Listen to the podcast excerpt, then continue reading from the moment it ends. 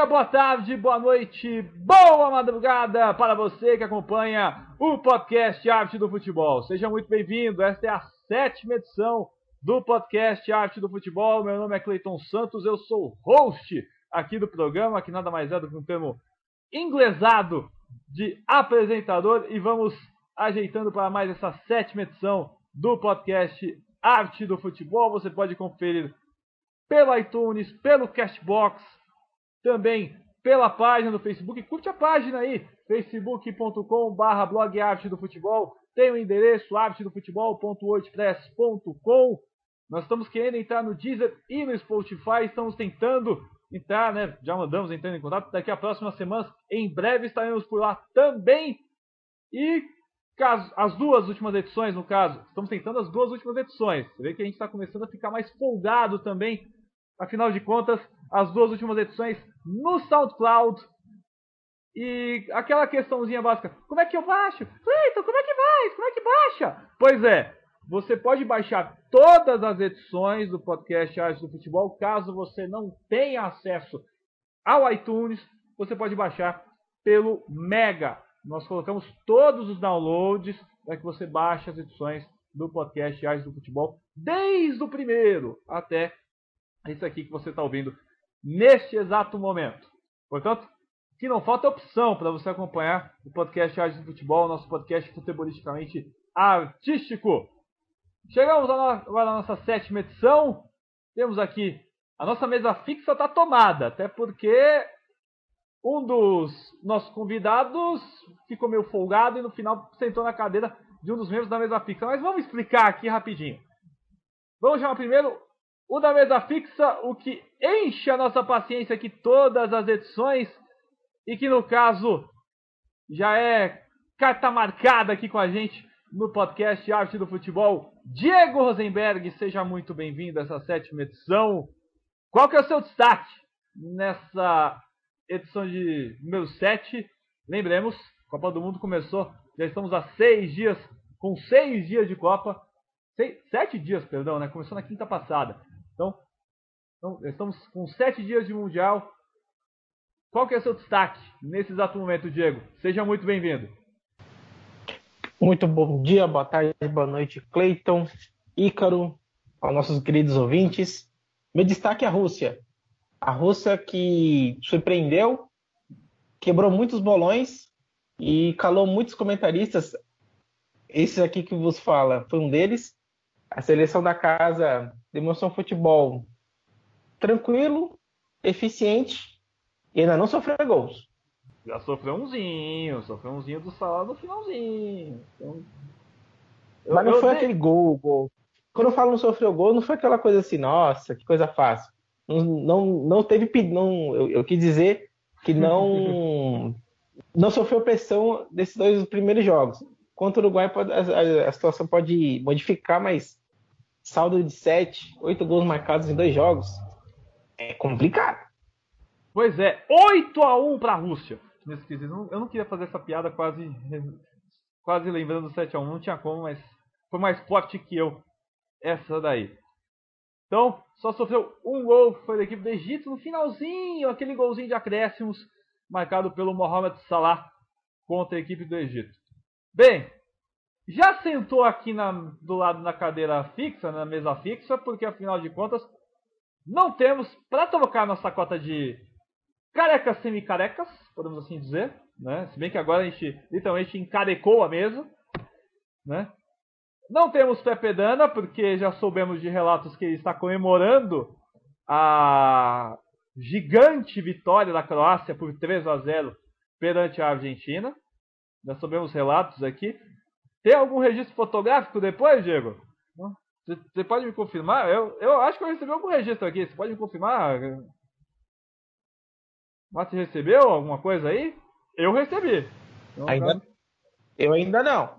Pois é. É, já vamos ter daqui a pouco o registro fotográfico. Eu não duvido nada dele entornando uma nortenha para comemorar essa vitória da Croácia sobre a equipe da, da Argentina. Aliás, uma Quilmes. Nortenha é Uruguai.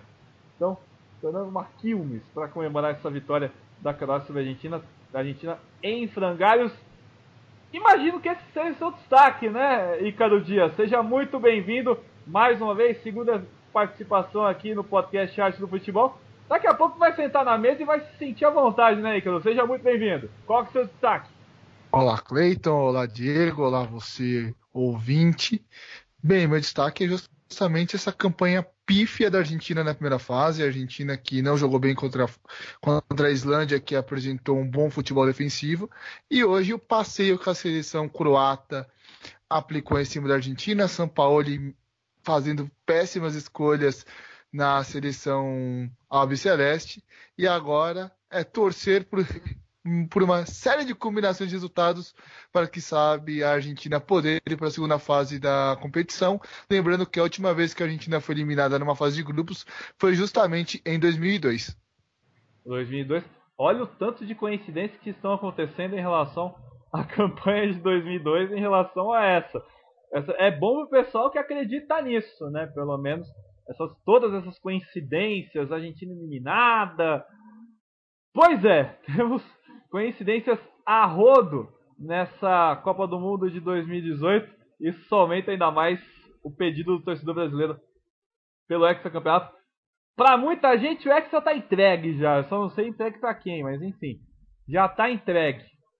Bem, vamos falar aqui sobre Copa do Mundo. Claro, afinal de contas já se passou uma semana e tem grupos que já aconteceram duas rodadas. Antes que você se pergunte, ah, vocês não vão falar do Brasil? Pois é, vamos falar mas pensando no futuro, não pensando tanto no jogo contra a Costa Rica, porque provavelmente você já vai ter ouvido o jogo, já vai ter assistido o jogo depois de ouvir esse podcast. A gente não é, a gente não é malandro nesse quesito. A gente é malandro nesse quesito. Já vamos imaginar um jogo contra a Sérvia, que é a terceira rodada da fase de grupos. Mas vamos falar primeiro dos grupos que já têm duas rodadas. Começando pelo grupo A, que já temos os dois classificados. Temos a mãe Rússia e o Uruguai devidamente classificados. Diego, deu-se a. Assim, ninguém imaginava que a mãe Rússia ia passar por cima de todo mundo. Mas. É, e que o Uruguai fosse tão político, podemos também, nas suas duas vitórias, tão pólido, tão simples nas suas vitórias. Se esperava talvez isso da Rússia até. Inverteram-se os papéis nesse grupo A o Uruguai, sendo político, vencer, é o rei do 1x0, enquanto que a Rússia vai passeando, ando, vai fazendo óperas, balés ali por volta da Rússia? Exato, assim, a mãe Rússia, é, eu, eu vou admitir o que eu falei no primeiro programa. Não tinha futebol para passar para a segunda fase.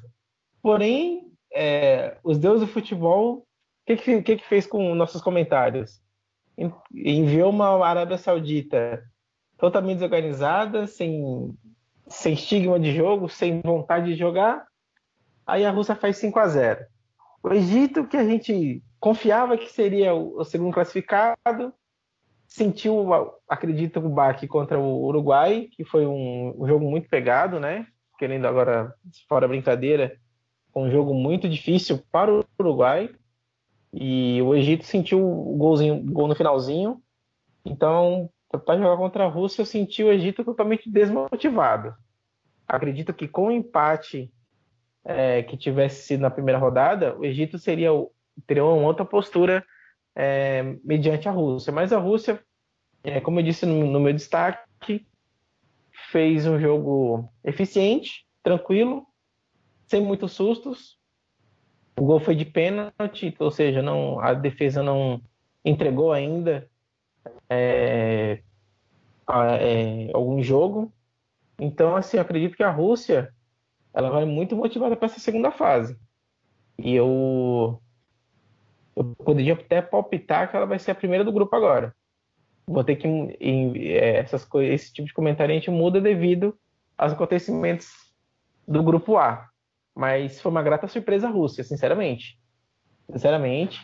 E quem fez, quem apostou em bolão, nossa senhora, deve ter perdido pelo menos uns pontinhos aí por conta da Rússia e também por conta do Egito. Pois é, realmente uma gigantesca surpresa essa da dessa Rússia dominante, né? 5 a 0 na Arábia, 3 a 1 no Egito a Arábia teve um peso em relação ao Ramadã, né? Então, vou até perguntar para o Ícaro, Ícaro, porque afinal de contas, por que dessas duas equipes têm jogado tão mal, né? É, e aí eu vou botar um pouquinho na fogueira o Ícaro, eu sei que é uma botada de fogueira, mas é, Ícaro, dá para colocar essa conta no Ramadã, talvez? Em relação ao Egito e Arábia? Só para localizar, antes que o pessoal ache que estamos sendo injustos, mal educados, etc. É por um simples motivo. O Ramadã começou, a última noite do Ramadã, ela aconteceu no dia da abertura da Copa do Mundo, entre Rússia e Arábia. Então, e aí é, ficou nítido, inclusive, que nos últimos 15 minutos a Arábia morreu em campo e a Rússia conseguiu sair de um 2 a 0 para um 5 a 0. E o Egito perdeu do Uruguai com um gol aos 44 do segundo tempo, um gol de bola parada. É... Eu não vou colocar talvez como principal motivo essa parte do Ramadã, mas tem influência nesse quesito, Icaro? Você entende isso? Que pode ter acontecido essa influência é, para essa queda de rendimento na primeira rodada, especialmente, com o Egito pegando uma decisão e a Arábia enfrentando a seleção é, russa e tendo condições, no caso, fez um 2 a 0 mas teve mais posse de bola e aí depois dos 30 do segundo tempo ficou em frangalhos. Dá para se entender isso? É um dos motivos, pelo menos? Olha, eu acredito que vindo da parte da Arábia Saudita já veio com um processo de classificação meio conturbado, porque teve um primeiro treinador, depois entrou o Paton Balsa, ah, depois demitiram o Paton Balsa, entrou o Pizzi, que, que havia conquistado dois títulos no, com a seleção chilena da Copa América. Então, a preparação da Arábia Saudita já foi muito bagunçada. Fora que a gente sabe que a Arábia Saudita não tem aquela qualidade técnica que todo mundo esperava, principalmente na parte das finalizações. Já a questão da Arábia Saudita, o Hector Cooper, ele, ele arriscou muito no primeiro jogo, porque ele poderia ter colocado pelo menos uns 15, 20 minutos o Mohamed Salah, ele não colocou. Se você for avaliar aquela partida, o gol do Uruguai saiu aos 44 do segundo tempo. Do lance de bola parada, que é a principal arma do futebol uruguaio ultimamente. Então, foram erros assim muito decisivos. Então você poderia ter colocado o Mohamed Salah no primeiro jogo para sei lá tentar segurar um empate com o Uruguai, é, porque a conta do Hector Cooper era conseguir cinco pontos ou seja, empatar com o Uruguai, empatar com a Rússia e vencer a Arábia Saudita. E a conta da Arábia Saudita era, vamos ver o que, que acontece, depende do resultado, para quiçá conseguir uma classificação histórica, algo que na conta da Arábia Saudita não era isso que eles estavam vendo a primeiro momento. Em si, mostrar um bom futebol para quem, quem, sabe é, poder mostrar que, que a seleção vai ter uma força em 22 quando a Copa for no Catar. Então, a, as duas preparações, na minha opinião, foram completamente erradas, independente ou não de cunho religioso. Foi mais é, um erro das federações, tanto do Egito quanto da Arábia Saudita. É, e no caso, vale destaque, né? A Arábia Saudita, ela é, envolveu até um intercâmbio de atletas, né? Alguns até bancados pelo Ministério do Esporte, né? Pelo Ministro dos Esportes. Dez atletas foram para a Liga Espanhola, só três foram convocados para essa Copa do Mundo. Foram enviados para equipes da, da Liga Espanhola, mas só três atletas foram convocados pelo Juan Antônio Pizzi. É... Só dando aquele chute básico, Ícaro. Cooper e Pizzi vão embora, né, depois, né? Ou você acha que o Pizzi, que o que ambos se seguram pelo menos até a Copa Africana, pelo menos o, o Cooper até a Copa Africana e o Pizzi até a Copa da Ásia que acontece em janeiro? Acredito que o Pizzi cai. O Pizzi cai por causa que o futuro herdeiro do trono da Arábia Saudita ele é uma pessoa que mexe muito no comando porque ele quer resultados rápidos. Então acredito que ele vai mandar embora o Pizzi e vai buscar alguém no mercado. Já em relação ao Hector Cooper, vai depender como que está sendo conduzida o relacionamento entre ele e o Salah. Porque vão perguntar para ele por que, que você não colocou o Salah para pelo menos atuar 15 minutos contra o Uruguai, sendo que o jogo estava 0 a 0 Porque ali, tudo bem que ele não fizesse nada, mas pelo menos para dar uma resposta para a torcida, para mostrar, não, tentamos buscar um, um, gol, porque o Egito naquele jogo ele não fez nada contra o Uruguai. Foi um jogo muito xoxo, muito parado, que só foi assim. É, ter um pouco de ânimo nos últimos 15 minutos, porque o Uruguai falou: não, tenho chance de marcar um gol e garantir os três pontos, que foi o que aconteceu. Então, acredito que o Hector Cooper vai ter mais uma chance, mas se ele não conseguir pelo menos o título da Copa Africana de Nações, é outro que cai também. Uma situação muito complicada essa dos dois. Mas eu já, eu já acredito que o Pise fique até pelo menos até janeiro, até por conta do tempo. Imagino por conta da Copa da Ásia chegando ali nos Emirados. Vai acontecer já nos Emirados Árabes já em janeiro de 2019. Diego, Rússia e Uruguai vão se enfrentar na última rodada. A Rússia é, vai com a vantagem do empate, afinal de contas, saldo de gols da Rússia 7, saldo de gols do Uruguai 2.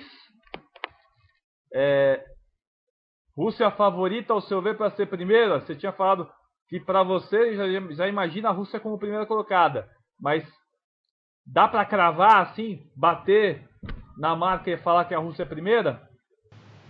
Pelo futebol apresentado pela Rússia, bem organizado, bem ajeitado, o futebol é, xoxo, desanimado, sabe quando a gente é, vai jogar aquela pelada após churrasco.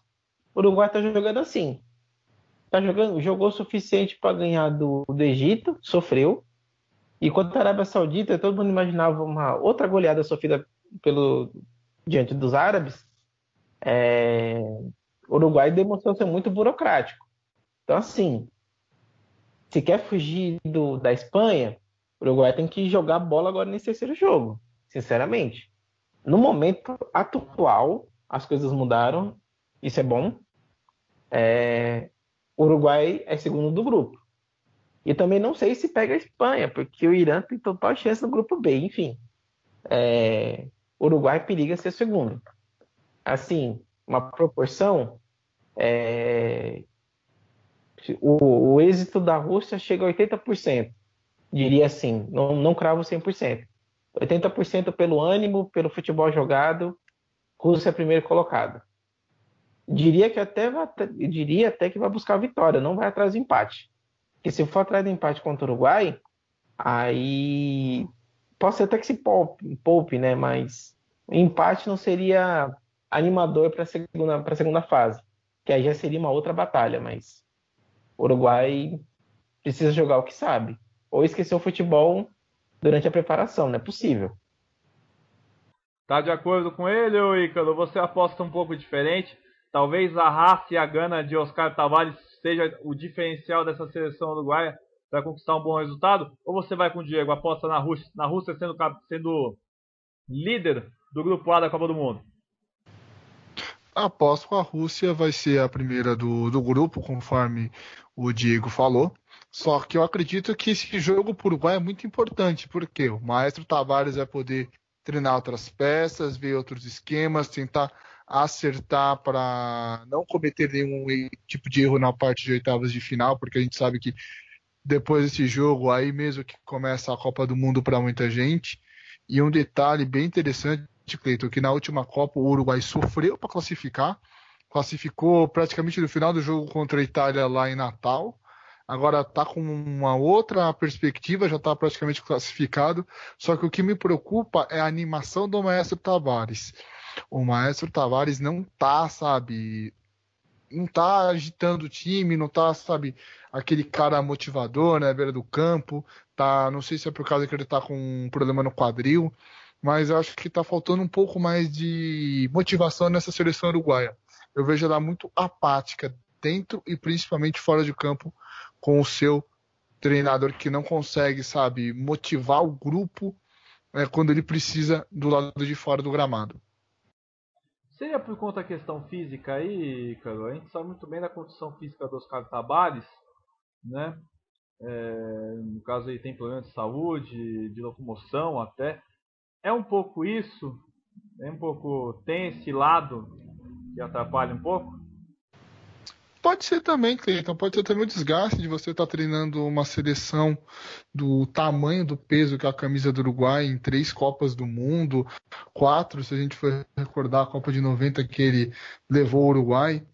Então fica um processo meio cansativo na seleção e às vezes o cara tá querendo já, sabe, procurar é, se aposentar, virar um coordenador de seleções, igual o Carlos Alberto Parreira se tornou durante um tempo no Brasil. O Tabajs é coordenador que... de seleções, né? O Tabajs é coordenador de seleções. Assim, Sim, mas ele, mas ele. Mas sabe quando você tem que ficar dividido entre ser coordenador de seleções e coordenar, tipo, ah, e ser o treinador da principal?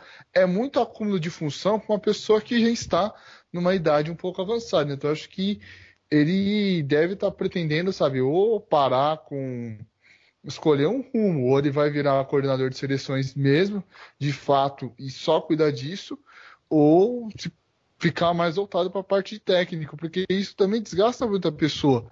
É, a gente vê um exemplo, o Ferguson, o Ferguson ficou anos e anos assim no United, mas teve uma hora que ele falou, não dá para administrar nenhum e nenhum outro, e com o maestro, a gente percebe um pouco assim que ele não consegue, sabe, ter aquele ânimo de 2010 ou até mesmo de 14, porque são uma, um, um acúmulo de função muito grande para ele e pesa, porque a camisa do Uruguai pesa. O Uruguai é um povo que cobra muito a conquista de um mundial que não vem desde 50. É, realmente tem todo esse fator, até sobretudo físico mesmo em relação aos cartabares. Já foi dito, é, eu já li também algumas informações que o treinador de São Paulo, o Aguirre, talvez não assuma a seleção uruguaia por hora, né? O contrato dele do São Paulo fica até o final desse ano e talvez ele não assuma a equipe do Uruguai na sequência, no caso, ele que é, no caso, para muita imprensa especializada, para muitos uruguaios, seria, no caso, o favorito para assumir a seleção uruguaia. Vamos Ô, falar do Sim, Ícaro. Mas a melhor coisa para você assumir uma Copa do Mundo é agora, quando termina esse ciclo. Nós estamos, nós vimos o que aconteceu com o Chile quando perdeu o São Paulo. Vimos o que aconteceu também com o próprio Brasil, que começou com o Dunga, viu que ia, ia cair fora e colocou o Tite. A Argentina que tentou com o São Paulo, que, tem, que antes tinha tentado com o próprio o Balsa é complicado. Você tem que manter um trabalho para dar quatro anos para o cara conseguir montar um projeto de Copa do Mundo.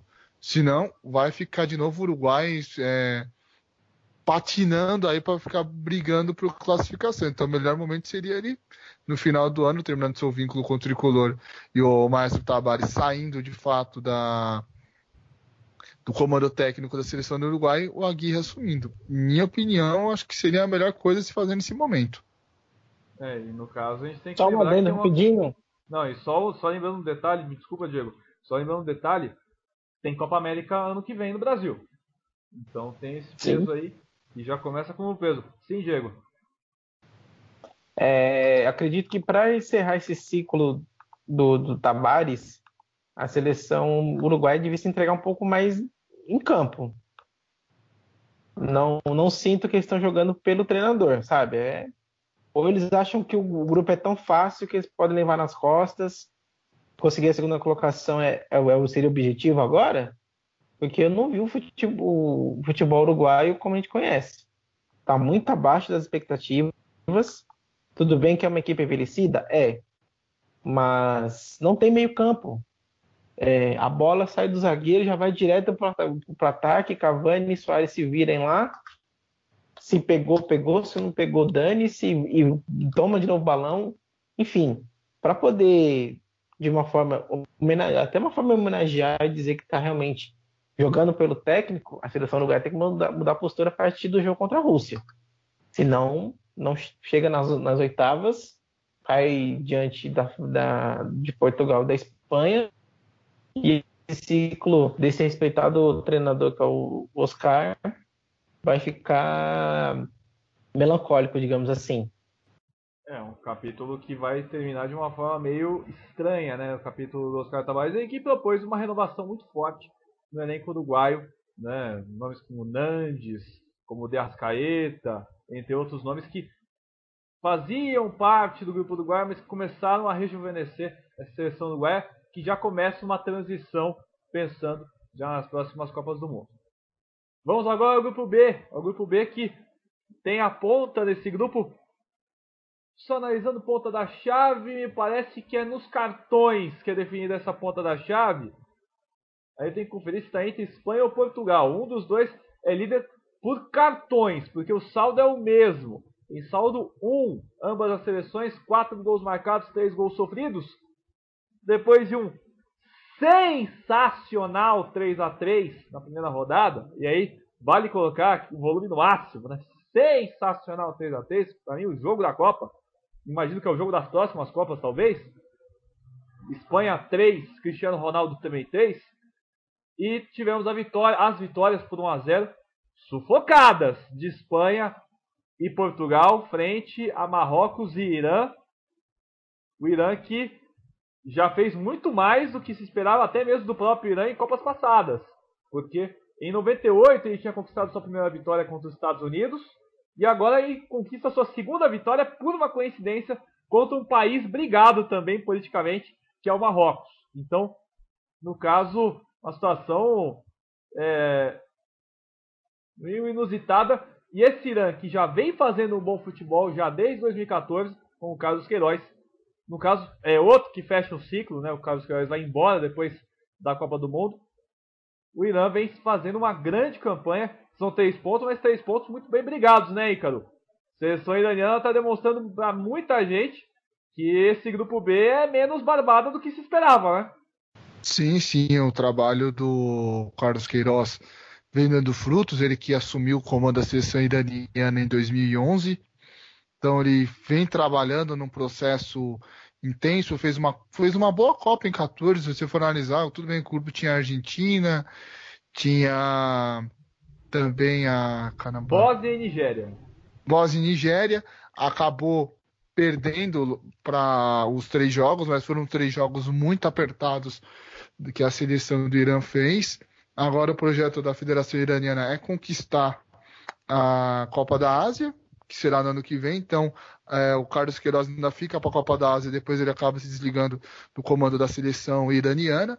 E se a gente for analisar bem, Cleiton, é, a próxima rodada para ele vai ser uma rodada que vai mexer muito com o coração do Queiroz, porque ele treinou Portugal, ele conhece boa parte daquele elenco. E vai ser aquela, como que vai ser a reação de Carlos Queiroz quando tocar o hino português. As armas, as armas, né, como se dizem no caso. boa, boa, boa. Não, o hino de Portugal é um dos hinos mais bonitos, imagino.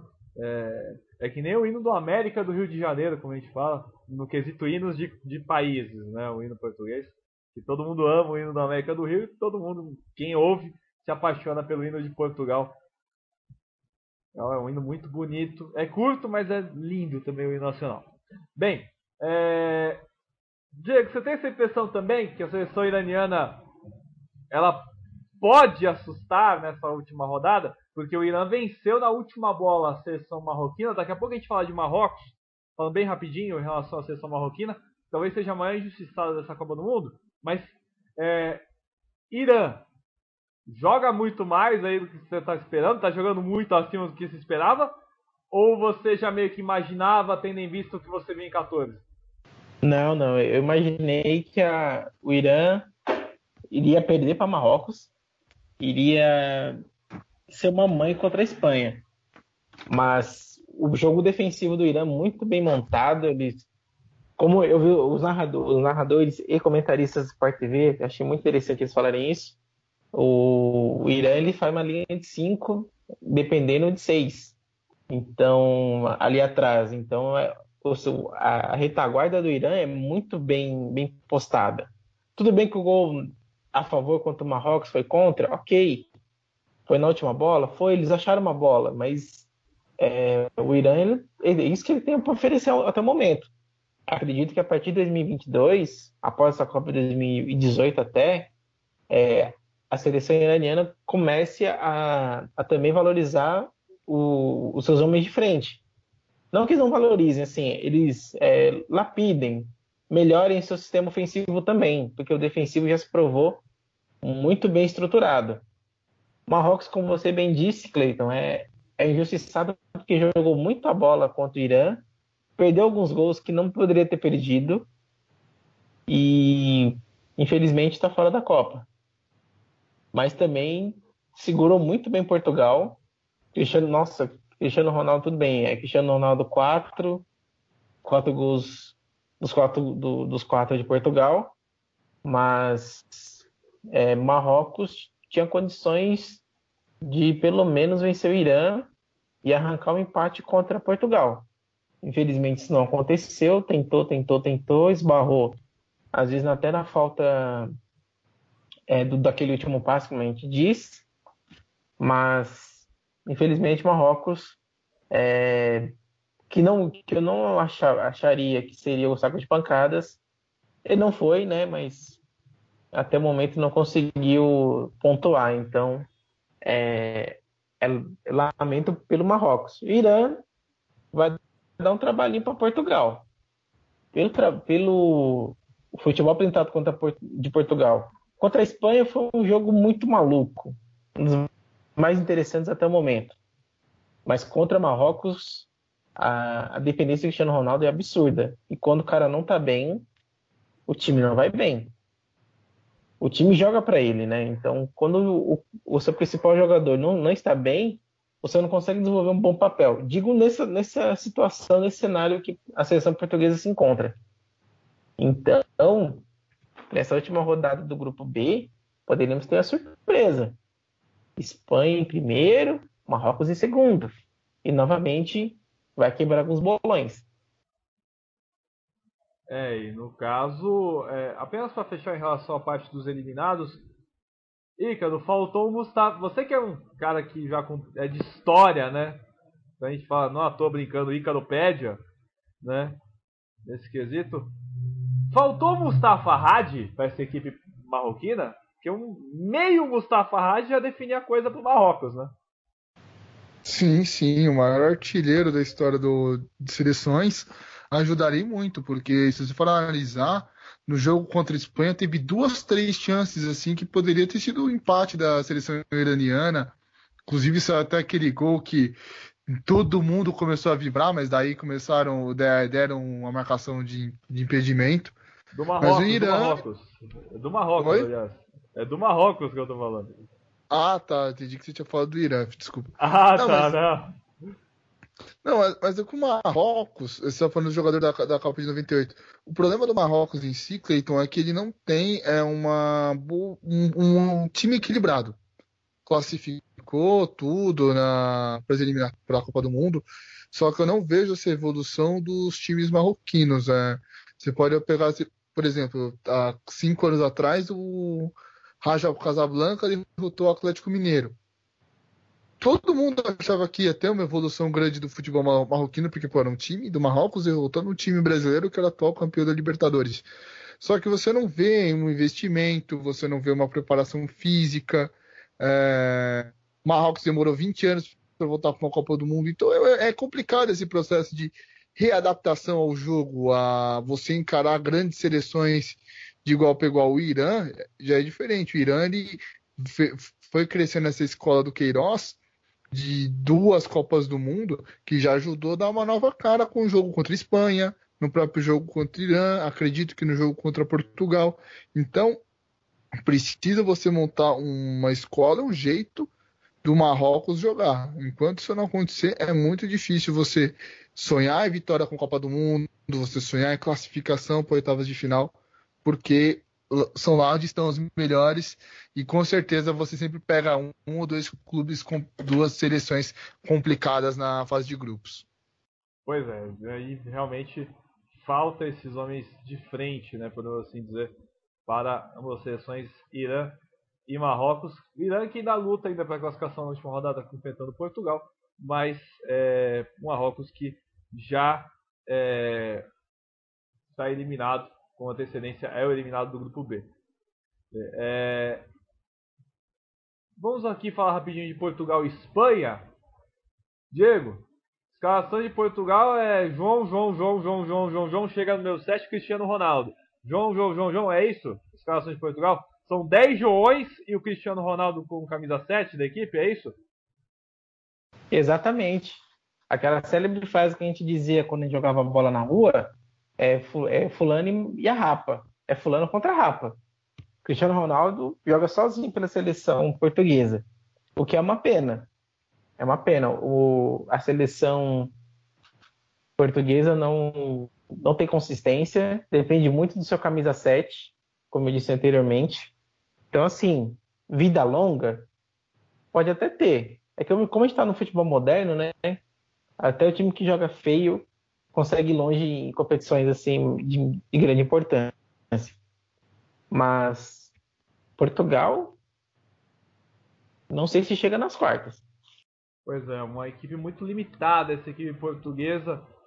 Beleza? É, eu já vou perguntar já do Ícaro mais ligando para a parte espanhola também, mas Ícaro, só para a gente fechar Portugal, a gente vai fazer um negócio mais rapidinho, até para a gente acelerar um pouco mais o ritmo aqui, mas Portugal vem se mostrando um conjunto muito ruim, mas que tem o Cristiano Ronaldo como o grande destaque e ele vem assumindo a bronca. O que, que, que, que dá para imaginar? E aí, no caso, eu já, já jogo um pouco de futurologia depois, no caso.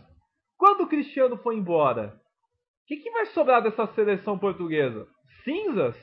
Porque parece que vai ser isso, Ícaro. Ah, Cleiton, é, é meio complicado a gente estar tá fazendo essa futurologia, porque com o nível físico do Cristiano Ronaldo, dá para acreditar que ele consiga atuar mais uma Copa do Mundo. Nesse ciclo de quatro anos, você pode acabar descobrindo outros jogadores, é, mudando esquema de jogo, vindo uma nova geração.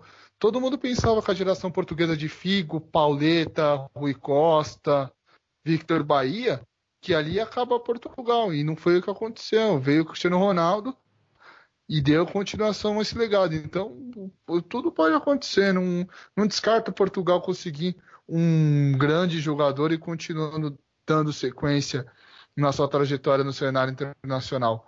Agora, aquilo, tem que ver como que está a base da seleção portuguesa. Lembrando que uns cinco anos atrás, boa parte dessa geração disputou o final de Copa do Mundo Sub-20 com o Brasil. Que tinha Oscar, que ter, era para ter Neymar, era para ter Lucas. Tinha alguns jogadores né, nessa equipe de Portugal, me lembro que bem Nelson Oliveira, o Semedo também, era a base da seleção portuguesa. Se me engano, um dos jogadores de, de Portugal que jogou, né, não me lembro se ele estava no Sub-20, mas eu li que ele estava no Europeu Sub-21, era zagueiro do Marrocos na última partida, que era o Manuel da Costa, né, que tinha jogado é da época do João Moutinho também, só que aí alguns anos para trás, né? Então, Portugal eh, ele tem que relaxar também, mas tem que aproveitar bem sua base, porque afinal de contas ofereceu um zagueiro para Marrocos, como foi o caso do Manuel da Costa, né, Ícaro? Exatamente, igual o Brasil também possui vários grandes jogadores que às vezes acabam com outras seleções é, cobiçando o jogador, ele acaba se naturalizando para outro país. Por exemplo, o Mário Fernandes está comendo a bola jogando pela seleção da Rússia, enquanto isso o Brasil não tem um lateral direito para substituir o Daniel Alves ou o Danilo. Por quê? Porque existe essa, esse desejo por grandes jogadores que possam fazer diferenças em respectivas seleções. No caso, o Marrocos, que não tem uma grande base, vai lá e garimpa um jogador de Portugal. Pois é, acaba utilizando do fator da mãe ser marroquina e no final acabou conquistando, né, assim dizer, o atleta para a seleção local. Vamos falar de grupos, aliás, vamos não, tem que falar da Espanha também, seleção espanhola, a gente estava esquecendo. É... Vamos começar agora invertendo pelo Ícaro. Essa Espanha, né, a gente viu uma Espanha que ainda vive um pouco aquele final de era de 2014 né? Só que agora com mais algumas peças. Iniesta terminando seu final, sua era. Muitos apontam que o Piquet também pode ser o próximo a sair dessa era. Tivemos a troca de treinador faltando dois dias para abertura, para estreia. Toda essa bagunça que foi criada na Espanha. É, pelo que você viu nos dois jogos, Ícaro, a Espanha continua aquela favoritona de estender cartaz que nem fazia antes da Copa do Mundo ou é melhor acalmar um pouco é, acalmar um pouco o fogo nessas horas e colocar a Espanha, podemos assim dizer, um degrau abaixo, pelo menos nesse momento? Concordo com a tua opinião de colocar a Espanha no degrau abaixo. Explico por quê. Não tem jogadores de velocidade nas laterais da Espanha. A Espanha é um jogo muito tocado, com a Davi Silva, o Iniesta, o Isco, fica assim tocando a bola, utilizando muito da metodologia do Guardiola, do tic-tac. Só que quando você precisa que a Espanha tenha um pouco mais de velocidade, ela não tem. Ela não tem um cara que acabe driblando e abrindo as linhas. A gente percebeu muito isso contra a seleção iraniana. Então eu não vejo, não dá para colocar a Espanha assim, ah, como a mais favorita ou como uma das favoritas. Acredito que ela está naquele bolo com França, com bolo com Brasil, a Argentina agora caiu fora. A Alemanha também é uma grande possibilidade também de entrar nesse bolo, vai depender tudo do jogo de amanhã. Porque é, não, você não vê uma Espanha diferente. No jogo contra o Irã, dificilmente a seleção espanhola chutava de fora da área. Porque aquele velho costume do tic-tac, do tic-tac para abrir um espaço.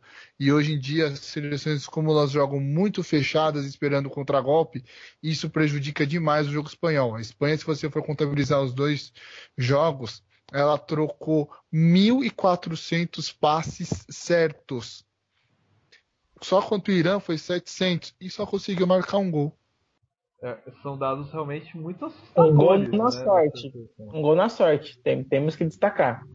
É, o gol na sorte, porque a bola acaba é, desviando na perna do Diego Costa e acaba matando o goleiro. É, eu queria jogar uma bombinha aí para vocês dois, porque vocês dois se viram nessa questão.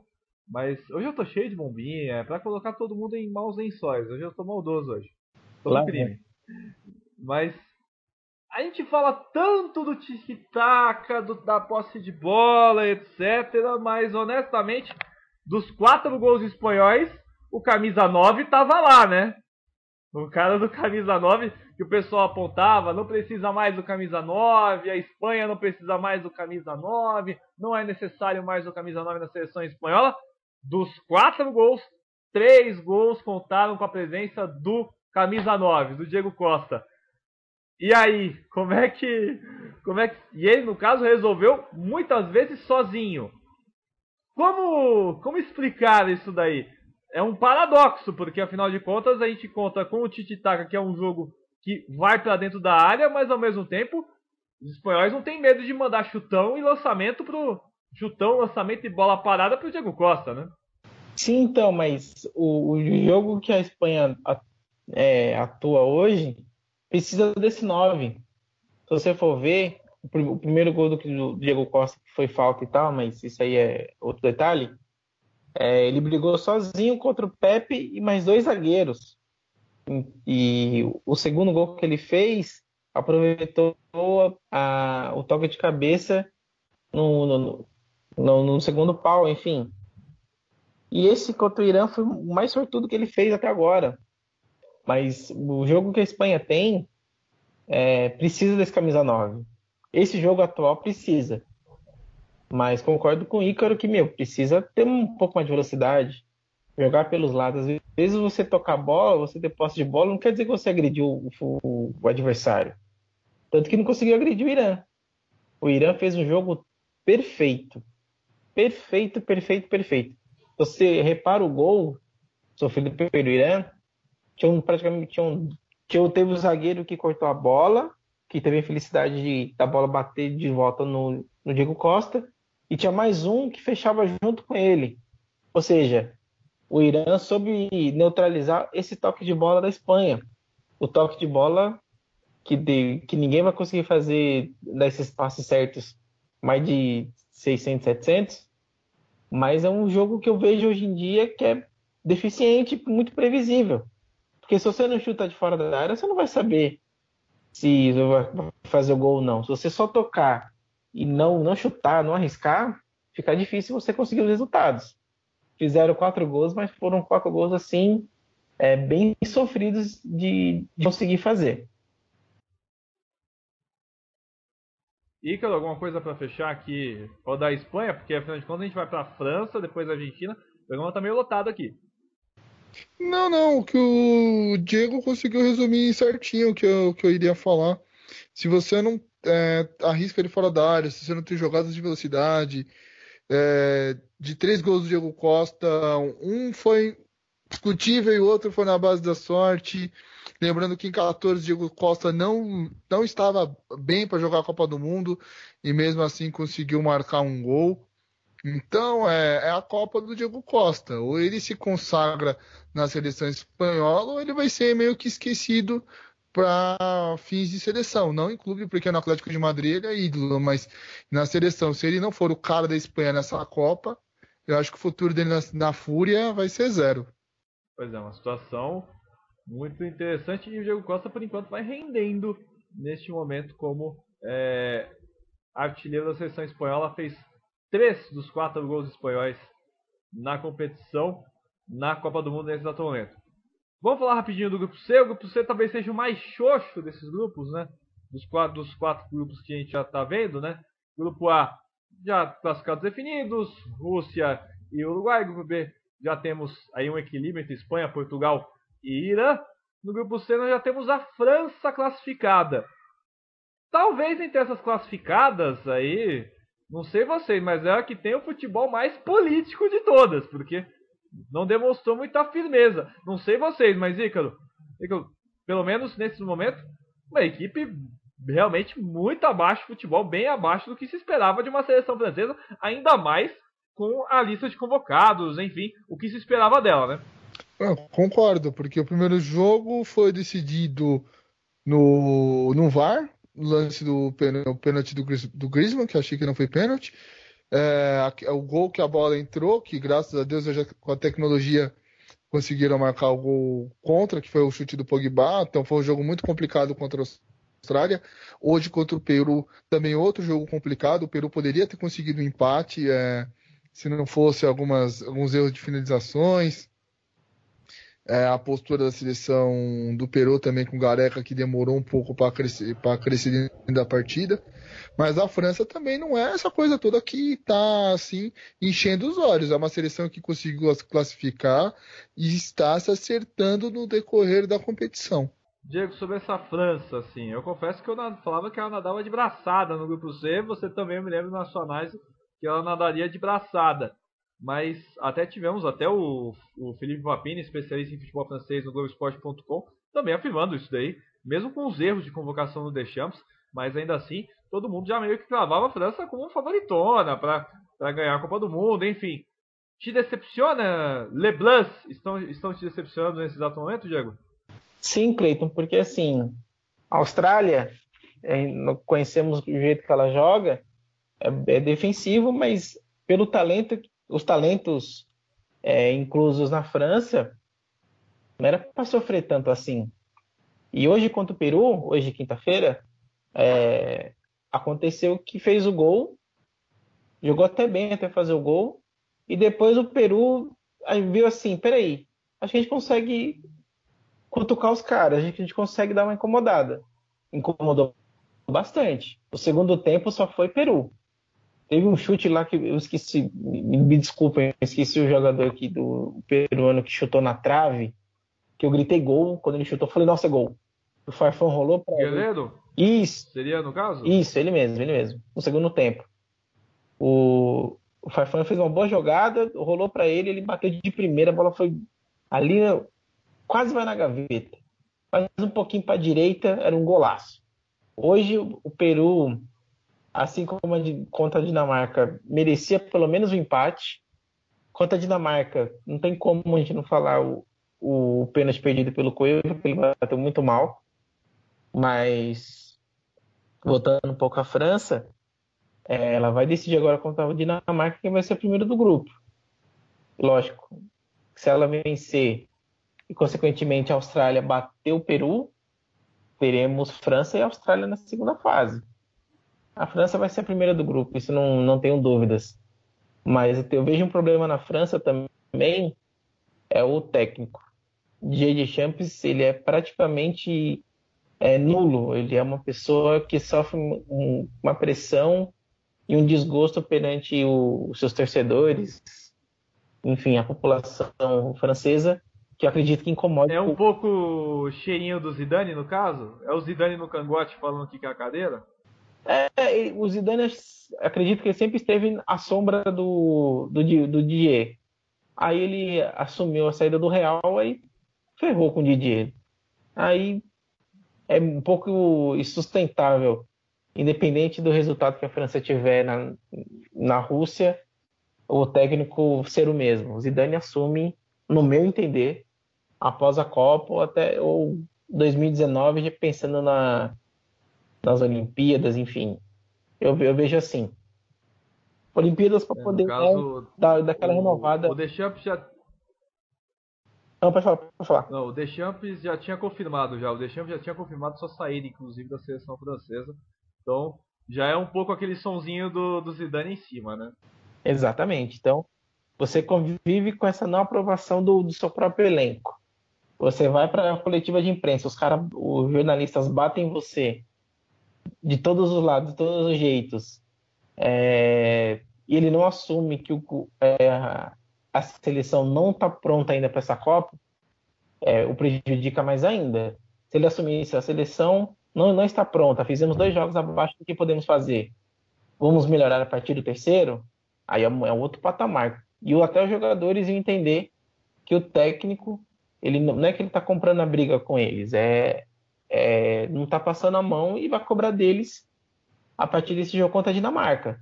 Porque jogando como tem atuado, a França, é aquele, aquele prognóstico que nós fizemos semifinal, não se confirma, sinceramente.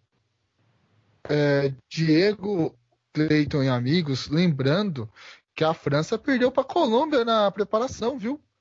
na preparação para esse Mundial. Teve o um jogo na França, a Colômbia destruiu a seleção francesa, então desde ali a gente já não poderia colocar a França como uma das favoritas, porque se você é favorito para a Copa, você tem que fazer uma boa fase de preparação. E a França não fez. Interessante esse, esse detalhe, mas é aquela coisa, né? Um pouco, né, Ricardo? Perdeu, mas talvez já mais preparando peças e ainda mais perdendo um momento que poderia perder, né? Sim. Preparação você pode perder jogo. Sim, mas é, quando você faz uma preparação diante do seu torcedor, nada mais justo que você vença aquela partida, porque você traz o torcedor para si. Agora, você fazer a preparação, perder o jogo da maneira que perdeu, tomando um chocolate da seleção colombiana, e daí na Copa o pessoal quer ver espetáculo, queria que tivesse goleado a Austrália, não foi assim. Queria que tivesse goleado o Peru, não goleou o Peru. Vai sofrer contra essa seleção da Dinamarca, que é uma seleção que se fecha muito, que utiliza muito da base do contragolpe. Então a França, ela de favorita, ela entra naquele bolo de seleção comum. Porque tá todo mundo entrando naquele bolo de seleção comum. Não tem uma seleção que ah, que se destaque. A única que se destacou até agora é a Bélgica porque encarou o Panamá. Mas quem é o Panamá nessa história do futebol mundial? Pois é, é uma, é uma questão muito interessante essa dos confrontos né, das, das grandes seleções. E falando de grandes seleções, como a gente já falou aqui já da França, né? Você abriu esse questionamento. Qual grande seleção está jogando? Eu vou jogar uma para você, Icaro. A Croácia. Talvez seja a seleção que esteja jogando futebol mais interessante entre as classificadas, indo já para o grupo B, grupo D, melhor dizendo, que é o motivo da ausência do nosso querido Pepe Dana. Que Croácia é essa que está jogando na Copa do Mundo? Uma equipe séria, comprometida. É, tudo bem, um dos jogos mais chatos da Copa do Mundo foi aquele 2 a 0 contra a Nigéria, mas um chocolataço em cima da Argentina por 3 a 0 que poderia ter sido muito mais, né? Vou começar com o Diego dessa vez. Diego, chocolataço esse da, da Argentina. E aí, no caso, essa Croácia se desenhando como uma equipe segura e pelo caminho que tem, não é, não é vergonha nenhuma pensar em quartas de final, né? Até analisando Dinamarca e Austrália, né, Diego? Justamente, Cleiton. Então, assim, a Croácia, ela jogou um futebol tranquilo até o momento. Não teve sustos contra a Nigéria, sinceramente, assim, fez 2 a 0 porque fez 2 a 0 não forçou nenhum pro terceiro, nem se esforçou muito para fazer o segundo. Tava de bom tamanho para eles aquele 2 a 0 Contra a Argentina, o jogo foi completamente diferente. Não para a Croácia, mas para a Argentina, porque a Argentina enfrentou uma Islândia muito recuada, né? Aproveitando os contra-ataques. A Croácia jogou solta Acredito que a vitória contra a Nigéria deu essa leveza para a Croácia e fez com que ela jogasse solta, solta, solta. Modric comeu a bola hoje. Mandzukic, apesar de ter um dar umas trombadas lá na frente, foi muito bem. É, a defesa da Croácia muito segura, meio de campo tranquilo. Rakitic fez uma boa, foi uma boa partida. É, mas a gente não, não pode deixar de, de comentar a falha bizonha do Cabadeiro, assim, foi algo surpreendente. Como numa, numa Copa do Mundo, seu time totalmente desorganizado, é, você faz aquilo ali. Ele teve culpa, errou, e você vê quando, como o vestiário argentino está complicado, porque só os, alguns jogadores do banco de, de reservas é, tentaram dar alguma moral para o Cavadeiro, assim, após o gol. A Argentina foi muito quebrada para essa Copa e a Croácia está aí, viva, tem totais condições de, de chegar nas quartas de final e que está chegar entre as quatro primeiras. Que sabe, porque faz um, uma, uma, boa Copa. Essa, essa sim não sofreu nenhum gol, não sofreu nenhum tipo de perigo. A Argentina não, não esboçou nenhum tipo de reação é, diante da, da Croácia. A Croácia como eu postei no Facebook, virou passeio. O terceiro gol foi passeio, porque foi aquele gol de casado contra solteiro. Tá acabando o jogo, ah, vamos, o churrasco tá, tá pronto, vamos, vamos. Não, peraí, peraí, só falta um gol. Eu vi aquele terceiro gol da Croácia dessa maneira. É, antes que, pra gente confirmar, né, porque tem uma coisa que, a gente, que é legal realmente nas respostas do Diego, é essas teorias de Dieguinho do Campo Limpo. É sensacional essas teorias. Não acredito. Então, no caso, é literalmente um choque de cultura que nós temos aqui também. Bem, sensacional. Eu acho que cada frase, os exemplos são sensacionais. E, Calo, tem alguma coisa, alguma projeção dos exemplos, no caso? É sensacional. Eu vou bater palma aqui. Não, o cara, é, cara é, é sensacional. É, é, é daqui, daqui, a pouco vai virar meme, daqui a pouco. Daqui a pouco vai virar meme já daqui a pouco. Não. Tá tudo virando meme, então nesse caso, daqui a pouco vira meme. Oi. É que assim, Oi, é, eu, eu, falo essas, essas teorias, esses teoremas. Aqui a gente já foi boleiro, né, cara? A gente já jogou bola, então a gente sabe como é quando um time não quer jogar, ou um time, o churrasco tá ali pronto. Aí você fala, não, peraí, falta cinco minutos. Vamos que tá saindo agora, tá saindo aquela picanha, sanguentado ou não, dane-se. Aí, meu, foi isso. O terceiro gol da Croácia foi, foi muito assim de treino, de churrasco, foi muito interessante nesse sentido, porque você viu uma seleção comprometida como a Croácia como contra uma, um, um, time um time, né? Não é nem uma seleção, um time argentino totalmente desorganizado.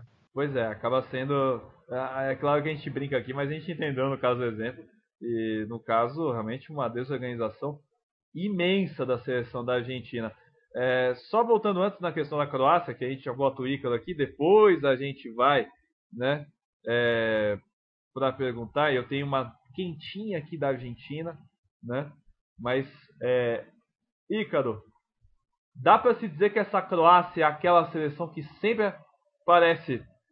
Que em cada Copa do Mundo sempre aparece uma surpresa, uma seleção que você olha e que, no caso, você fala, vai longe nessa Copa do Mundo. Dá para se dizer que nós achamos dessa seleção que vai longe nessa Copa do Mundo, que a Croácia vai ameaçar, inclusive, a querer botar uma estrela amarela em cima do seu escudo? Concordo, Cleiton. Se você for analisar desde a pré-temporada da Croácia, que ocorreu o jogo contra o Brasil, foi um jogo muito difícil. O Brasil fez 1 a 0 com um gol do Neymar, depois no final do jogo acabou marcando um gol com o Firmino. E ali todo mundo fala, pô, amistoso foi bom, Brasil e Croácia. A Croácia já vinha mostrando que ela ia fazer um bom mundial. E esses números comprovam com o jogo de hoje. A atuação do jogo de hoje foi impecável da Croácia. Poderia ter sido 3, 4, 5. Por quê? Porque a Croácia jogou com determinação, querendo a vitória. A Argentina, ela, ah, vamos ver, vamos ver o que, que vai dar, vamos analisar o jogo vamos estudar adversário, jogou aquele primeiro tempo cru, onde ela não queria nada, e a Croácia pressionando. No segundo tempo, aquela, aquele lance do Cavadeiro é um lance muito claro. Ele é treinado pelo Pep Guardiola, que é um treinador que gosta muito que o goleiro saia com os pés. Só que ali, ele, de vez de ele dar um chutão pra frente, não, ele quis fazer, não, vou fazer igual o meu treinador pedindo no clube. Vou dar um tapinha, vou querer sair bonito. Ali, amigão, ali já desmoronou o goleiro inteiro. Ali, quando a Argentina sofreu aquele primeiro gol, você vê que o semblante de todo mundo caiu. Fora as alterações bizarras do técnico São Paulo. Porque você tem um cara que nem o de bala que deu um fogo no jogo, no banco, não dá. Um cara que nem o Higuaín, mostrando o serviço, que estava ali correndo, atrapalhando a vida do, dos zagueiros no banco, também não dá. O Di Maria, por que, que ele sacou o Di Maria? Qual foi o motivo dele ter sacado o Di Maria? Di Maria fez um jogo ruim, ok, o Agüero está fazendo dois jogos ruins. O Agüero ele só teve uma chance e fez o gol contra a Islândia, mas de resto, ele não tá é, ajudando muito o grupo. Você vê na hora que ele foi substituído, aquela cara de no banco, ai meu Deus, quando é que essa Copa do Mundo vai acabar para poder voltar para o ou voltar para a Argentina? Então, é uma seleção totalmente descompromissada e é muito provável que caia fora do Mundial. Só para destacar aqui, você falou da Agüero, a gente não está combinando nada, para deixar bem claro. A gente não combina nada aqui nas pautas, só combina a pauta básica. A pauta básica, né? A base. Mas assim, o Ícaro falou do Agüero. Me veio informação agora sobre uma resposta do Agüero. Né? O Sampaoli ele havia dito na coletiva após o jogo que após a derrota da Argentina que o projeto fracassou. Isso quer dizer, o Sampaoli já dá a Argentina fora. E o Agüero respondeu na zona mista: que diga o que quiser.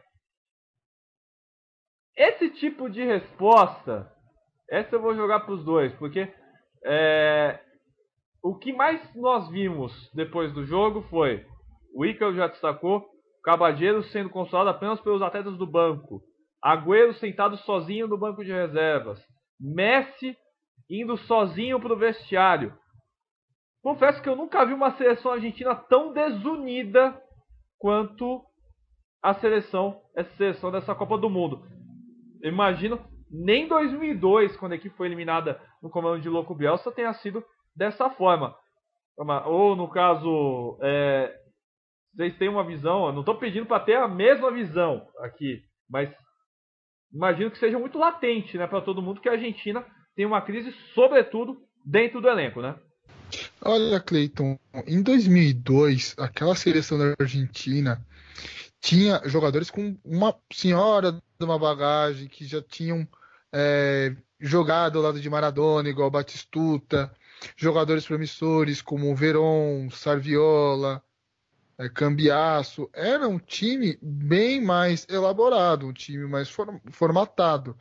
Aquela Copa Argentina perdeu porque no último jogo da primeira fase contra a Suécia, a Suécia jogou muito bem, inclusive a Suécia conseguiu até avançar em algumas. Uh, avançou para a fase de mata-mata, porque a Argentina naquele Mundial ela estava com uma pinta que não, nós seríamos os campeões do Mundial de 2002 e jogou com, a, com, um salto alto. Nessa Copa, não, a Argentina sabia que ela, ela era cotada, como N seleções seriam cotadas para é, disputar o título de campeão mundial. Só que na hora do vamos ver, aquele primeiro jogo já criou um mal-estar na equipe. O mal-estar foi por que sacou de Maria e qual foi o motivo. Porque a Argentina conseguiu classificar, fez tudo certinho, bonitinho, na Bacia das Almas. Só que na hora do vamos ver, o treinador ele tem que saber qual é a justificativa para dar para o elenco. Ó, oh, tô tirando tal cara porque tal cara não tá rendendo. Vocês concordam, não concordam? Porque ali você cria um, um, elo familiar. Ali todo mundo se conhece. Então, nesse ponto, o São Paulo errou. O São Paulo colocou uma equipe que ele nunca havia colocado, que ele nunca havia treinado esse esquema que jogou hoje contra a Croácia, e deu no que deu. Então, o erro é total do treinador. O treinador quis fazer do jeito dele, uma coisa que ele não tinha treinado, que ele não tinha executado em nenhum momento desses 14 jogos que ele dirigiu a seleção da Argentina, e deu nisso. É um momento realmente muito complicado esse do São Paulo no comando da seleção da Argentina. É... Diego, é... você vai, você segue um pouco a linha. É, eu até li vários profissionais, no caso a gente acompanha a imprensa que está lá, principalmente quem, quem está cobrindo na seleção da Argentina. Muitos apontam que talvez esse gênio forte do São Paulo esteja atrapalhando nesse quesito que falta um pouco de punho para segurar, para se segurar acima de tudo. É, como por exemplo o São Paulo queimar suas três alterações antes dos 25 do segundo tempo.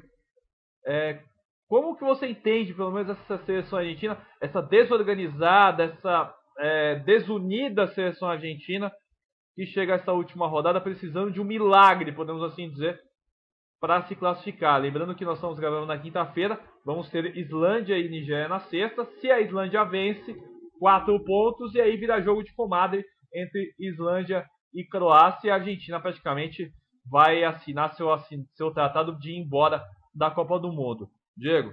Olha, a Argentina, ela, desde a, das eliminatórias, ela demonstrou que ela ia ter muito trabalho. Ter muito trabalho. O tanto que a, a classificação direta só vê na última rodada. Se o Messi não está naquela, naquela noite inspirada contra o Equador, a Argentina estaria no, na repescagem. E quem sabe na repescagem esse time não daria certo? Será que a administração do futebol, aí eu pego um pouco mais o problema na AFA, que está totalmente destroçada, não implica também no, na, na, seleção? Implica trocou de, trocou de treinador, me corrija se eu estiver errado, nas eliminatórias três vezes. Me corrija se eu estiver errado, por favor. E não deu sequência para os treinadores ter a filosofia. Então, assim, você traz um, um treinador, aí tem, tem mau resultado, você não aposta no planejamento, não, não, não aposta no, no, futuro, você troca o treinador, vem outro, com outro estilo de jogo, outro estilo de pensamento. Você não tem um padrão. Então a Argentina foi para essa Copa muito desmontada. E eu sinto nos jogadores, tanto nesses dois, nesses dois jogos contra a Islândia e hoje contra a Croácia, que ninguém queria estar na Rússia. Sinceramente. Não com esse time que foi. Não com esse time que foi.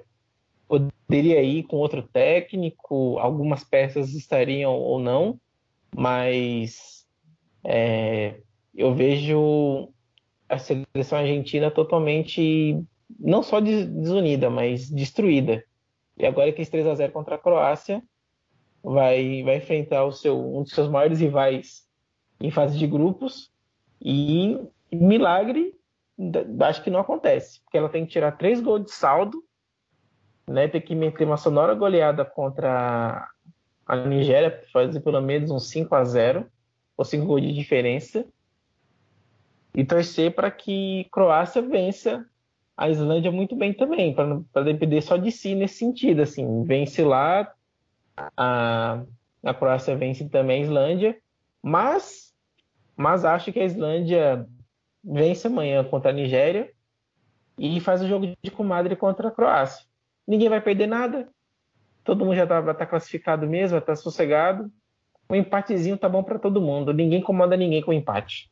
É, e, e, só para destacar as contas, pra gente lembrar, o jogo. A gente está gravando na quinta-feira, o jogo vai ser na sexta, entre, entre Islândia e Nigéria, o complemento.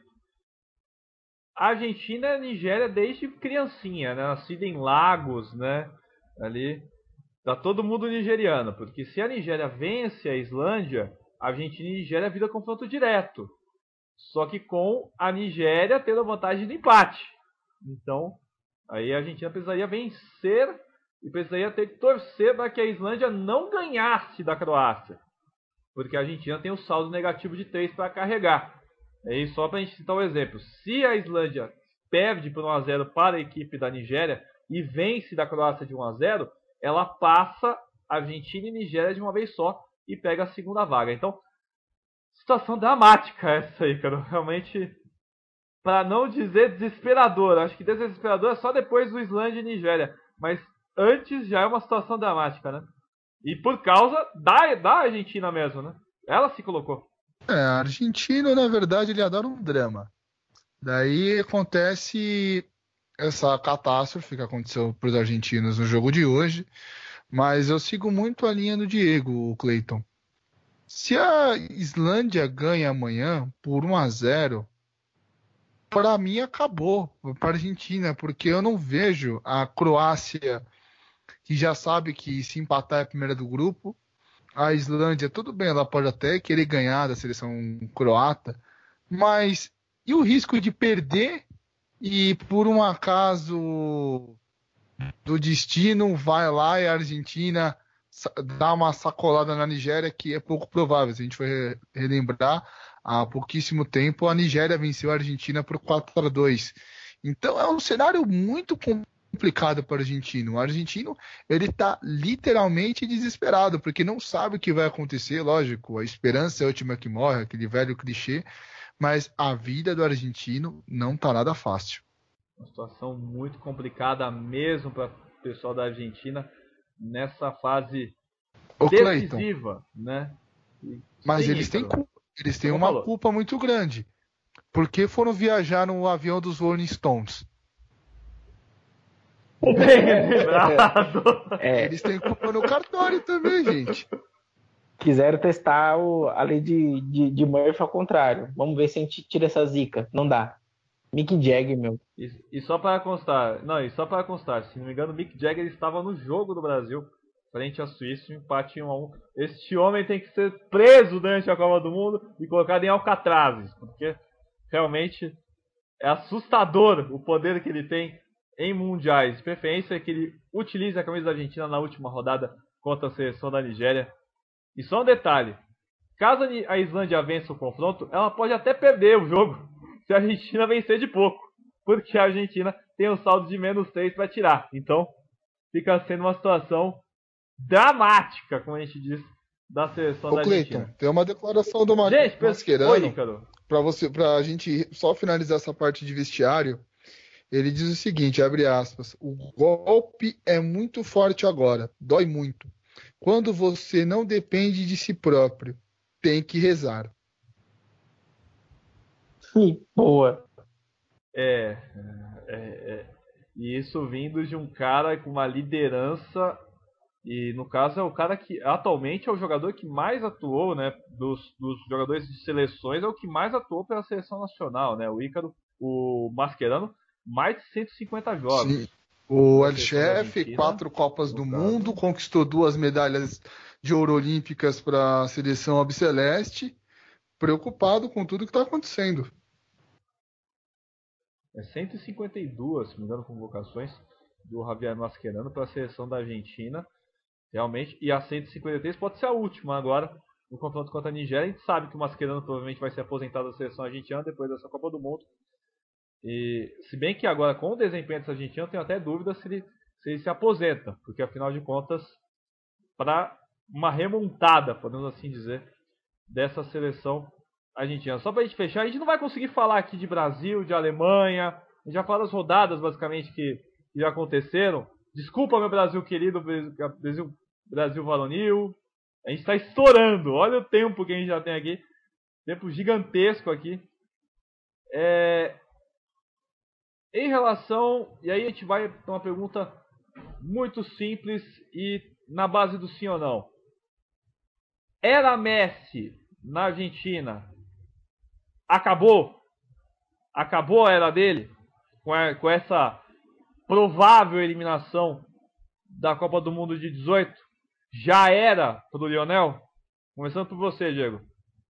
Infelizmente, que eu gosto do futebol do Messi, na seleção ele acabou hoje. Já estava desgastado, a pressão era muito forte para cima dele e o time não, não ajudou, então para mim acabou.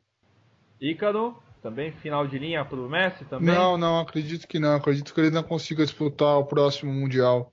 É duro o golpe, a Argentina ficar é, 30, mais de 30 anos sem conquistar uma Copa do Mundo, mais de 20 sem conquistar um título de relevância.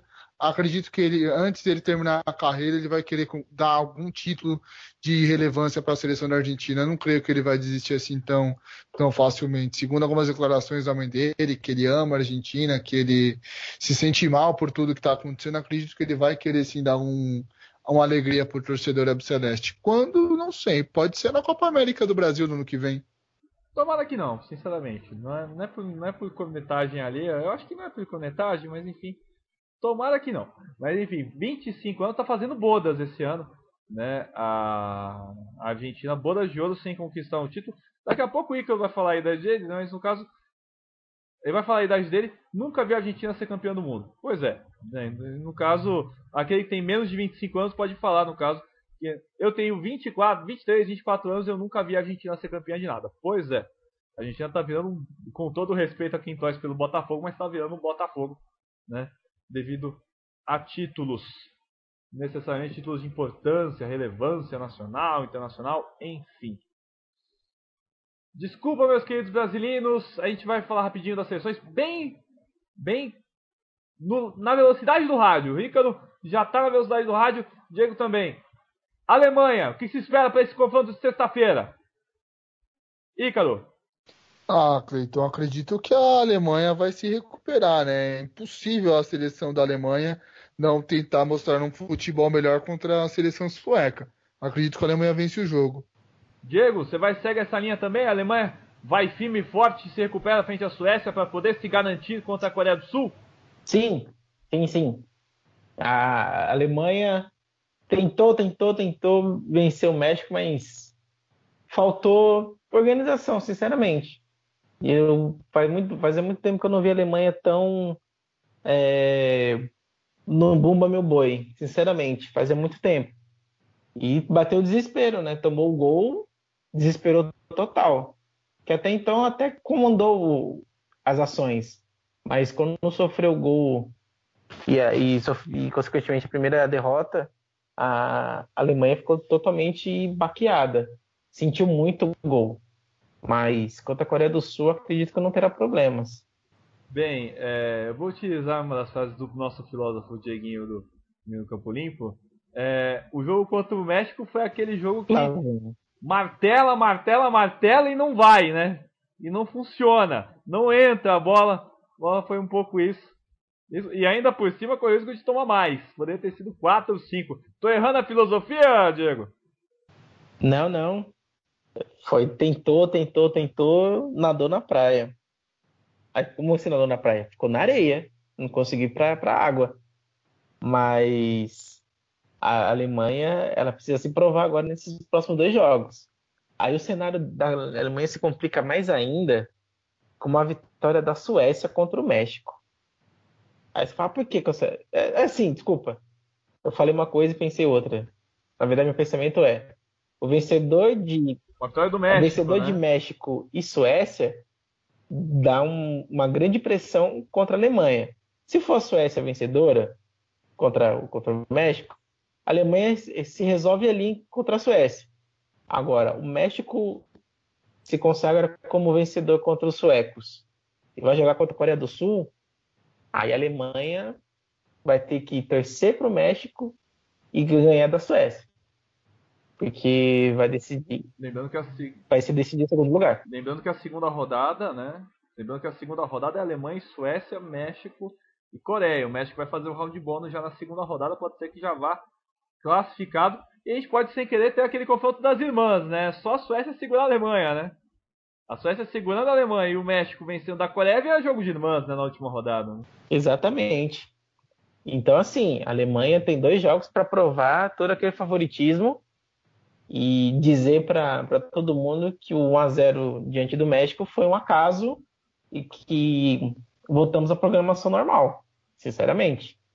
Mas acho que contra a Suécia ela vai, vai acontecer uma, uma nova zebra, sinceramente. Eu estou torcendo para isso agora. Você está acreditando na Suécia fora, na Alemanha fora? Porque a, a, Su a, a Suécia ela não fez um bom jogo contra a Coreia do Sul Porém, contudo, todavia, entretanto, imagina, se precisar do empate contra a Alemanha na última rodada. A última rodada mesmo, né, Cleiton? Na segunda, segunda né? Na segunda rodada, vai ser nessa sexta rodada. Nessa sexta-feira que nós vamos ter o jogo do Brasil, também vamos ter o jogo da Alemanha. Então, esquece aquilo, aquilo que eu falei. É, a Alemanha tem que vencer a Suécia, não tem jeito, porque depender de, de, de derrota da Suécia contra o México na última rodada é, é um pouco difícil. E a Suécia, querendo ou não, ela tá, ela tá motivada. Ela não fez aquilo que ela queria, né, jogar bem, mas fez o suficiente para ganhar e vai e, e, vai não, e vai jogar defensivamente para poder ganhar uma bola e fazer o gol. E se vai se trancar inteiro. E já o México tem que fazer a lição de casa dele contra a Coreia e jogar na última rodada pelo empate. Desculpa, ouvintes, eu confundi a, a tabela. Foi mal. Não, tudo bem, acontece. Estamos todos confusos por conta dessa Copa do Mundo. A Copa do Mundo confunde e nos deixa malucos. A gente sabe muito bem dessa loucura de Copa do Mundo. É... Só queria destacar só uma pergunta final antes que a gente vá para as recomendações. A gente já está quase estourando aqui. É... E aí eu jogo uma pergunta bem teórica para vocês, que é a seguinte. Já chegamos a 21 partidas da Copa do Mundo, né? No caso, tem 21 não, 23. 23 partidas de Copa do Mundo, já que foram a primeira rodada, 16 e 7 jogos já da segunda rodada. 23 partidas com isso. 10 delas tivemos vitória por 1 a 0. Só 1 a 0, uma quantidade mísera, né? Poucas partidas com mais de dois gols. O que se deve isso, né? qual que é, qual que é a grande chave que tenhamos esses placares tão pequenininhos, tão enxutos e que nos fazem lembrar sem querer da Copa do Mundo de 90 da Itália, que teve a média mais baixa. Claro que a gente não vai chegar nessa média mais baixa da Copa da Itália, mas lembra, de certa forma, pelo show de 1 a 0 que a gente está acompanhando. Primeiro, Ícaro, o que, que, que, pode ser esse motivo? É o campo menor, é a marcação mais enxuta, é o jogo de seleções que evoluiu por conta da janela internacional de atletas para os clubes. Qual que é a chave aí? Ou são todas chaves de um mesmo. É... São todas chaves que abrem uma porta imensa? Ou utilizando aquele famoso ditado do Quarteto Fantástico, né? Do, da série do, do filme que nós vimos recentemente. São, todas são pedras, são diamantes que ficam numa mesma luva. O que, que dá para se dizer aí, cara? Ah, Cleiton, acredito que primeiro você vem com a mudança do esquema tático. Os treinadores hoje em dia, todo mundo sabe como todo mundo joga, o modelo que cada treinador coloca a sua equipe em, em campo e também a parte do intercâmbio, né? De você contratar, você pega o mercado árabe que é, traz jogador brasileiro, o mercado asiático que é, compra muitos jogadores brasileiros, então você acaba é, mesclando um pouco o seu estilo de jogo. Isso acaba ajudando muito. Igual, é, essa Copa, temos, igual você citou, temos uma, uma média das mais baixas possíveis da, da história. Mas se você for comparar os anfitriões da casa que tem a sua equipe 100% local, já fizeram oito gols. Então, é, são a maioria dos jogos sim está acontecendo 1 a 0 por quê? Porque todas as equipes se estudam muito, mas quando você consegue é, forma, uma formatação de jogo bacana, aquele jogo flui. Aquele jogo fica diferente. E a gente não tá vendo isso muito nessa Copa. Tá vendo seleções com a menor posse de bola vencendo jogos. Seleções com a maior posse de bola que não consegue emplacar as goleadas que todos nós sonhamos. Então é aquela Copa do estudo. Quem conseguir levar vantagem taticamente em cima do outro adversário, vai ser o vencedor. E outra coisa, bola parada está sendo fundamental nessa Copa do Mundo. É, e no caso, o Igor até falou um detalhe interessante dos jogadores russos. Há um bom, há um bom tempo atrás, atrás, no caso, era 100% russa, né? E o destaque da Rússia, é talvez, é uma das poucas peças que atuam fora na Rússia, né? Que é o Xerichev, né, Ícaro? Você tinha falado que era uma equipe 100%. O único que talvez seja, né? A Rússia tem dois que atuam fora da Rússia e um deles é o Xerichev, que é o artilheiro da Rússia, né? Com três gols virou protagonista, né? Seguido. Sim, sim, é verdade, mas a, a base em si, ela é 100% russa. Você não vê tantos jogadores russos migrando pro, pro mercado é, é, inglês, para o mercado espanhol, para o mercado alemão. Antigamente, quando ocorreu aquela safra de 2008 da Rússia, com Arshavin e companhia, todo mundo saindo da Rússia. Por quê? Para conhecer um pouco do futebol. O que aconteceu? O futebol russo caiu muito. Agora o futebol russo está o quê? Se reestruturando, colocando, é, pegando jogadores igual o, o, o menino do Grêmio que foi vendido há pouco tempo. Pedro Rocha foi jogar no CSK, o Mário Fernandes, CSK. Então, todos os jogadores importantes que tipo, no cenário sul-americano, até mesmo num pouco do cenário ali do leste europeu, Ucrânia. Farfan também, Farfan, que foi campeão pelo Lokomotiv Moscou também, né? Então, Jefferson Farfan, que é centroavante então, lá. são todos jogadores que você vai pincelando em outros mercados para fortalecer o seu futebol local e tá dando prova disso aí. A Rússia conseguiu montar uma seleção que é praticamente local e tá, e tá sendo assim a sensação dessa Copa do Mundo. Diego, você tem alguma coisa a pincelar nesse motivo? Porque afinal de contas, é como a gente destacou, né? Uma das Copas mais xoxas no que diz respeito a gols. É, tem um pouco a ver com a globalização dos clubes, no caso. É, muitos se estudam, poucos ali não se conhecem. Como é que você vê essa, sei lá, um gramado menor, né? Não há aquela coisa que gramado um pouquinho mais, um pouquinho menor que facilita a marcação das equipes que marcam mais. Como é que você vê essa parte dos gols rareando, né? Nessa Copa do Mundo, em comparação, por exemplo, a, a overdose de gols que nós tivemos aqui no Brasil quatro anos atrás. O que, que explica isso daí? É o calor do brasileiro mesmo? Pior que não, Cleiton. Ultimamente a gente tem visto que o futebol, como o Icaro bem disse, times que possuem menos a bola são os mais vitoriosos. Ou seja, hoje em dia, há muito tempo atrás, né? Há um bom tempo atrás, o futebol tem sido jogado mais pelo resultado do que realmente pelo, pelo jogar bola. Não que não joguem bola, porque as, as equipes no geral hoje em dia elas atuam é, de, na, na forma de deixar o seu adversário com a bola e ele recuperar no contra-ataque e matar o jogo. Depois se fecha, ter uma oportunidade de fazer o segundo gol, mas poucas equipes hoje em dia, não só nas seleções, mas no, nos clubes mesmo, é, tem feito aquela, aquela atuação de propor o jogo. E quando propõe, ela dá totais é, condições do, do, seu adversário explorar o contra-ataque e pode ser mortal. É, temos é, as exceções, né?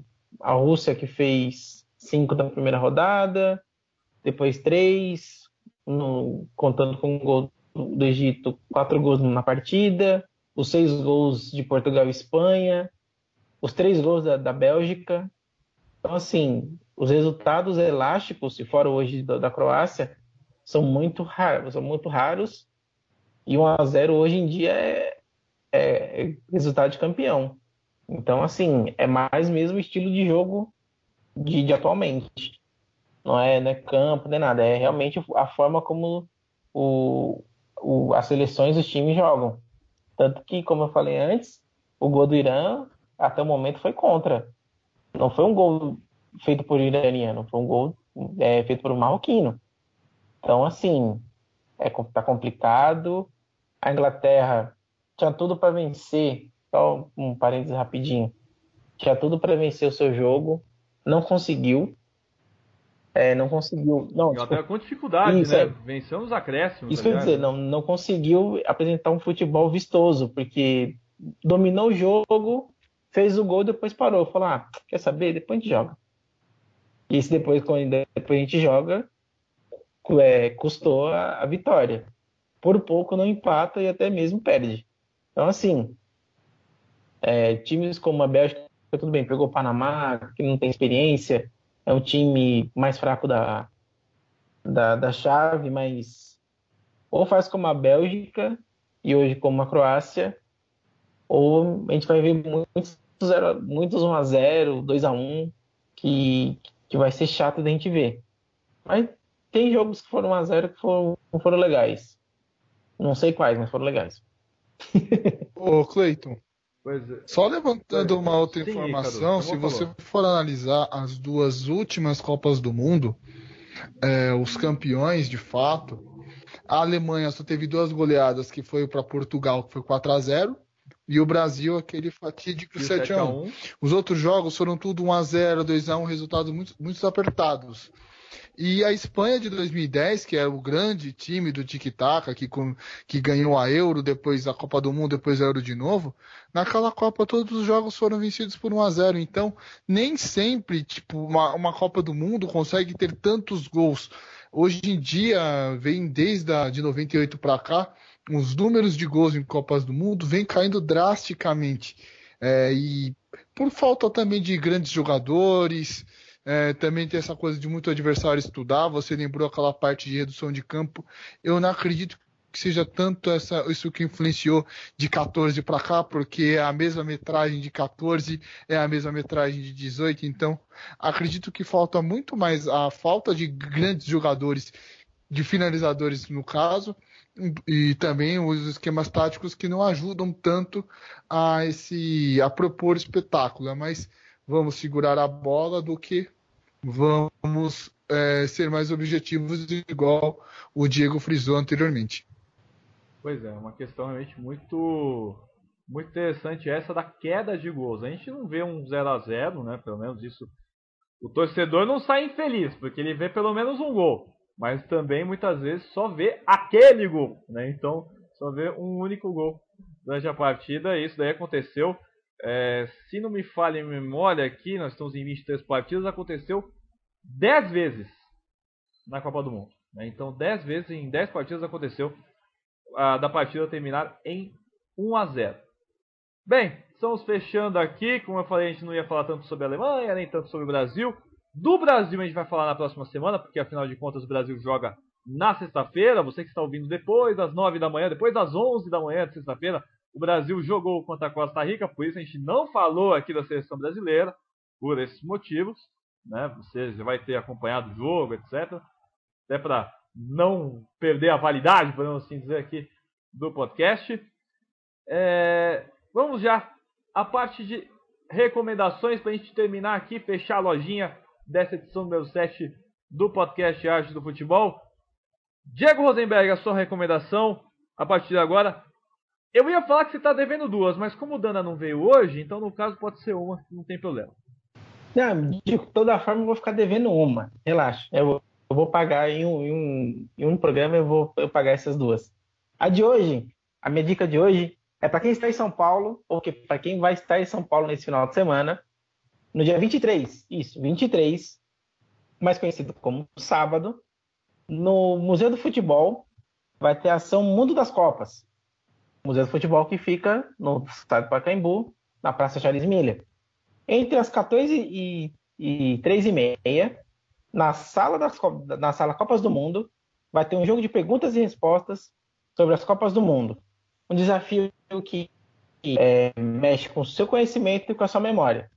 Então, Mundo das Copas no Museu do Futebol aqui em São Paulo. Essa é a minha dica. Interessante essa dica no final de semana. Amanhã que nós vamos ter um jogo de perguntas. Você sabe tudo de Copa do Mundo? Eu já ia falar porque a gente já testou em até alguns concursos de perguntas, eu, eu e o Ícaro. Ícaro, no caso, ele venceu uma e eu venci a outra. Mas no caso. É, aí no caso eu acho que eu acerto mais, mas enfim. É, não, mas brincadeiras à parte, fica essa dica no Museu do Futebol. Sábado, Museu da. É, um jogo de perguntas e respostas a partir das 3 horas da tarde, é isso, Diego? Não, entre 14 e as, 3 e, as 15h30. Entre 2 da tarde e três e meia da, da, da tarde. É esse horário, uma hora e meia com essa, com essa interação com o público, enfim.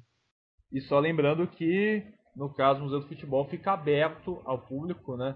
Tem um dia, se me engano, que é gratuito, se me engano, nas terças-feiras é gratuito. Isso. Então vale a pena você, você ir no Museu do Futebol, ali, fica ali no estádio do Paquembu. Você aproveita e tira uma foto ali do estádio também, que, assim, que tem uma parte que você fica na arquibancada do estádio. Arquibancada essa que Ícaro Dias já esteve presente em várias partidas do, do, da Sociedade Esportiva Corinthians. No caso, já esteve lá várias vezes gritando, dando Ó oh, oh, meu Sociedade Esportiva Corinthians. Então, já esteve lá por lá. É, Icaro, depois de você confirmar que você. Assim, eu não vou falar que você confirmou essas partes, mas sua recomendação para hoje. Hoje já deixo já meu agradecimento também por ter participado aqui, Cadu. Olha, Cleiton, para quem quer ficar em casa, aproveitando, para não perder também o jogo da Alemanha e Suécia, que é no mesmo horário do evento, tem um ótimo, tem um ótimo documentário no Netflix chamado Lebler. Esse documentário ele pega desde a eliminação da França para a Copa de 94, para a Euro de 96, agora me falha um pouquinho a memória, e vai conduzindo até a final da Euro de 2016, quando a França acaba perdendo para a seleção de Portugal. Então.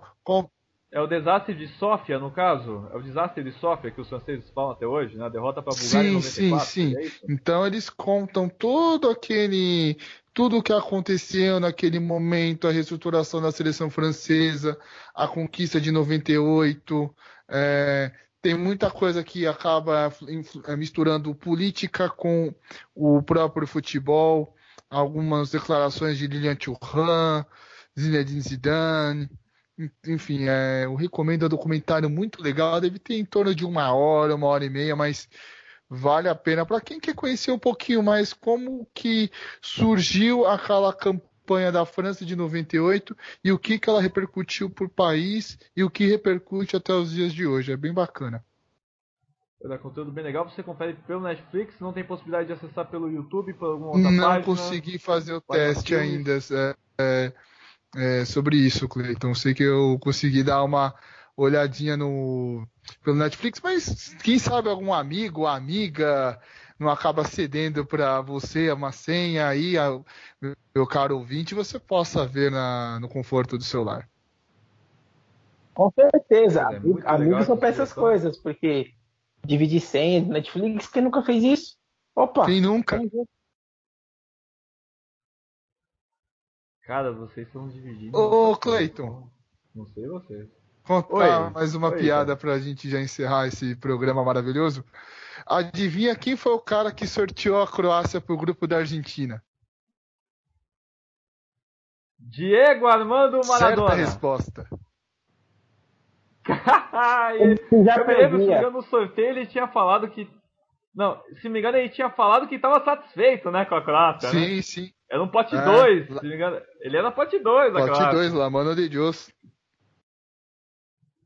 Eu, eu, me lembro, eu me lembro do dia do sorteio que ele, ele deu até um sorrisinho maroto em relação ao pote 2, porque a Croácia era pote 2, né? E, e era um pote que tinha a Fran, aliás, que Espanha, tinha Inglaterra, uma, Croácia, tinha Espanha. Bem, naquele pote 2 que eu me lembre, né? Já tinha saído algumas seleções, já tinha saído França, tinha saído França, já tinha saído não, Espanha, né? Cabeça, tinha saído as, as principais. França foi cabeça de chave. É, é verdade. Tinha saído Peru, tinha saído verdade, Espanha, tinha saído... tinha saído Uruguai, depois que veio o sorteio para a Argentina. É, então, quando saiu a seleção, quando saiu a, a seleção espanhola, já foi qualquer coisa menos, foi um alívio e ainda mais quando saiu a seleção croata, já deu aquele alívio no no Maradona, ainda mais vendo Inglaterra no pote. É, Suíça no pote. Inglaterra, Suíça no pote. Então já era um pote meio nervoso. México no pote, se me engano, ele estava também, era no pote 2, era o único da Coca-Cola que estava no pote 2. Então, todas as seleções estavam no pote 2 e ainda assim respirou aliviado vendo esse pote 2 com a seleção da, da, da Croácia. Quem te viu, quem te vê. Diga. E sendo bem sincero, sendo bem sincero, independente do pote 2 que ia cair no grupo da Argentina, não, não ia dar conta de qualquer jeito. Podia ser a Suíça, podia ser a Inglaterra, qualquer uma. O pote 2 para a Argentina não, não, não, é muito, não foi muito é, digesto. Foi muito Já indigesto. Foi indigesto para o Brasil com a Suíça, né? E, e ainda mais com a Argentina, talvez tenha sido até mais indigesto ainda, né? Então, acabou sendo mais digesto do que o esperado. Bem, minha sugestão, no caso, ela serve até de certa forma também como um apoio, porque afinal de contas tem profissionais que estão começando né, seus projetos. E eu me lembro que eu já vi um projeto há cerca de um mês atrás, que é chamado Nos Acréscimos. É, eu conversei recentemente com, a, com, os profissionais né, que estavam nesse projeto, com a responsável, que é a Luana Reis, ex inclusive, posteriormente vamos convidar aqui para participar com a gente. gente. E tem projetos bem legais que são fora dessa trilha de esporte, de é, fora da trilha dessa trilha normal, né, do, do jornalismo. E aí esse projeto nos acréscimos vem se mostrando também como um belo projeto. Está começando faz pouco tempo, então vale esse apoio também e vale também o destaque para sensacional cobertura do El País para essa Copa do Mundo. Sensacional cobertura, sendo capitaneado aí pelo Brailer Pires. Então, é, fica sendo também esses dois destaques. O portal Nos Acréscimos, da Luana Reis, e, claro, a cobertura jornalística do El País, que trouxe uma reportagem sintomática, para não dizer excepcional, sobre a história desse Brasil. No caso, a gente fala de um Brasil que, em sua equipe titular, metade da equipe titular era composta de atletas que só tinham a mãe. Então, no caso, é interessante isso, essa puxada histórica, né? Das histórias que tem uma Copa do Mundo. Então, isso daí foi uma excelente sacada. Pelo menos seis dos onze titulares é, tiveram convivência apenas com a mãe e não com o pai. Então, no caso, é interessantíssimo a gente ver essas histórias e muito bem puxadas pelo Braider Pires e por toda a equipe ali do El País. Então, vale a pena acompanhar uma cobertura sensacional. Não tenho que nem dizer. E fora o Players Tribune, que todo mundo conhece, inclusive com o texto recentemente do Romero Lukaku em relação ao preconceito. Então, ficam essas três pedidas: o portal nos acréscimos da Lona Reis, o El País, a cobertura com o Pires, e o Players Tribune, que essa semana lançou um texto sobre com o Romero Lukaku, um texto do Romero Lukaku, contando a vida dele na Bélgica, no Bélgica com a família congolesa. Então, é isso, essas são as minhas sugestões. Eu dei três sugestões, valendo por uma só, mas aí semana que vem eu venho com mais uma sugestão também. Beleza? Ícaro Dias, muito obrigado pela sua participação. Fico feliz pela sua participação aqui nessa mesa. A gente fala, a gente fala mesa provisória, que é a mesa dos convidados. Mas você pegou a cadeira do Dana e sentou nela, né? Porque afinal de contas o rapaz está comemorando a vitória da Croácia até agora. Muito obrigado pela participação. Não esteja sempre por aqui, sempre quando puder. Eu que agradeço, Cleiton, Diego, você que está ouvindo o nosso programa. E sempre que precisar, estarem apostos. Está preparado. Ah, daqui a pouco estarei apostos. Daqui a pouco está na Eletropaulo até. Então, nossa, meu Deus, que piada. Precisava soltar um. Eu precisava, eu precisava Como soltar uma dessa. Você não então... soltou essa piada, velho. Você não soltou, pelo amor de pelo amor de Deus. É que ele cara. não tomou o H2O dele hoje. Pois Também é, já está decidida, né? Então já, já, já, já sabem, né? Então, é, e pelo menos é H2O, né? Pelo menos é H2O. Então, vamos parar com esse negócio, senão a gente vai fazer propaganda. Daqui a pouco vem o, daqui a pouco vem o patrocínio aí, a gente não tem patrocínio ainda. Então, vamos bancar ainda, não vamos fazer patrocínio de graça, só se tiver permuta. Enfim. É... Diego, muito obrigado pela participação. Então, esse programa número 7. É, agradeço mesmo.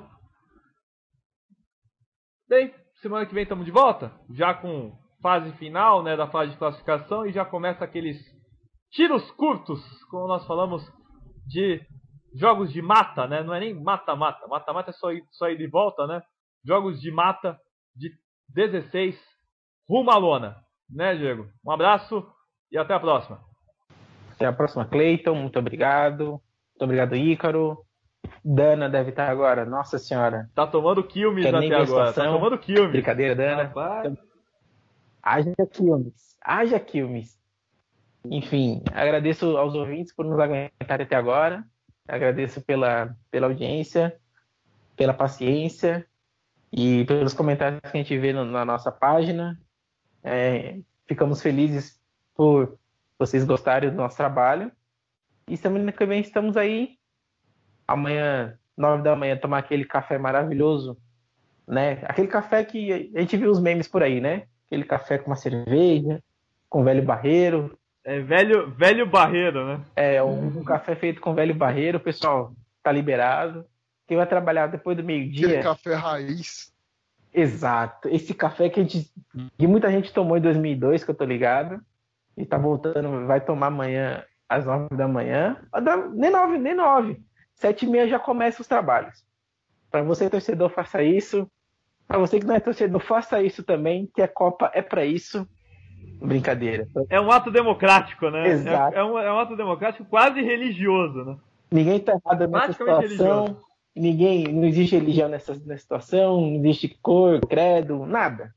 Todo mundo é igual, todo mundo gosta de tomar isso.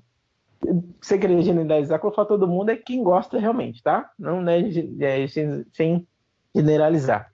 Mas agradeço. Exceto quem, exceto quem tem uma camisa da Argentina como modelo de seu perfil em rede social. Exceto esse tipo de pessoa merece esse tipo de menção para tomar mais tipo de coisa. Na verdade, Claudio. Concordo plenamente. Mas beleza, gente. Muito obrigado. Ele vai me xingar aqui depois. Estamos aqui muito felizes. Ah, quem, quem das antigas sabe desse, dessa fala da Isabelle Fontana. Estamos aqui muito felizes. Meu Deus. É, eu, eu, eu lembro dessa frase e eu sempre dou risada. Desculpa, é velha. Eu tô ficando velho, eu sei disso. Pra gente rir de coisas bobas, eu sei. Mas, gente. E ele vem falar da Eletropaulo pra mim. Ah, mas você falou. É que a sua foi mais pontual. Então a minha, minha foi pior ainda. Você teve mérito nessa. Meu Deus do céu. Tchau, gente. Vamos terminar logo isso aqui. Tchau, tchau, tchau logo. Logo, Diego. Vamos terminar logo, fechar essa lojinha, porque tá demais isso. Gostaria de agradecer a você. Gostaria de agradecer. É, você já corta até o final. É, tá ótimo aqui. Então, vamos terminar aqui essa edição número 7 estamos ficando cada vez piores nessa parte, porque a gente vai começando a se acostumar. Como dizem, convivência é ruim nesse quesito, mas nós estamos nos convivendo cada vez mais. Muito obrigado a você que nos acompanha aqui pelo podcast Arte do Futebol, sempre brincando aqui com todos, trazendo o futebol de uma forma um pouco mais bem-humorada também, né? Começando aqui mostrar uma forma um pouco mais humorada, tirando um pouquinho aquela coisa de pressão de futebol, futebol pressão, como diria outros. Bem, você pode nos ouvir pelo Cashbox, pelo iTunes, pelo blog Arte do Futebol, pelo facebook.com/barra blog Arte do Futebol. Tem lá o linkzinho do iTunes, todo bonitinho. Se você quiser baixar todas as edições, é só você conferir no Mega e no SoundCloud. Você ouve a última edição do nosso podcast lá no SoundCloud. Pelo visto, a gente vai conseguir botar duas edições nas próximas semanas. Então, no caso, a gente vai estourar a cota aqui. É isso, gente. Muito obrigado. A gente volta semana que vem, já com fase é, transitória, fase de mata-mata. Para algumas seleções, já temos alguns confrontos definidos. É isso, gente. Muito obrigado. Até a próxima. Tchau. Ah, você esqueceu da vinheta aqui. Podcast Arte do Futebol. Um blog podcast futebolisticamente artístico. Agora sim. Tchau a todos. Boa semana. Fiquem em paz. E até a próxima. Não vamos de orar por ti, Argentina. Sigamos. Até a próxima. Tchau.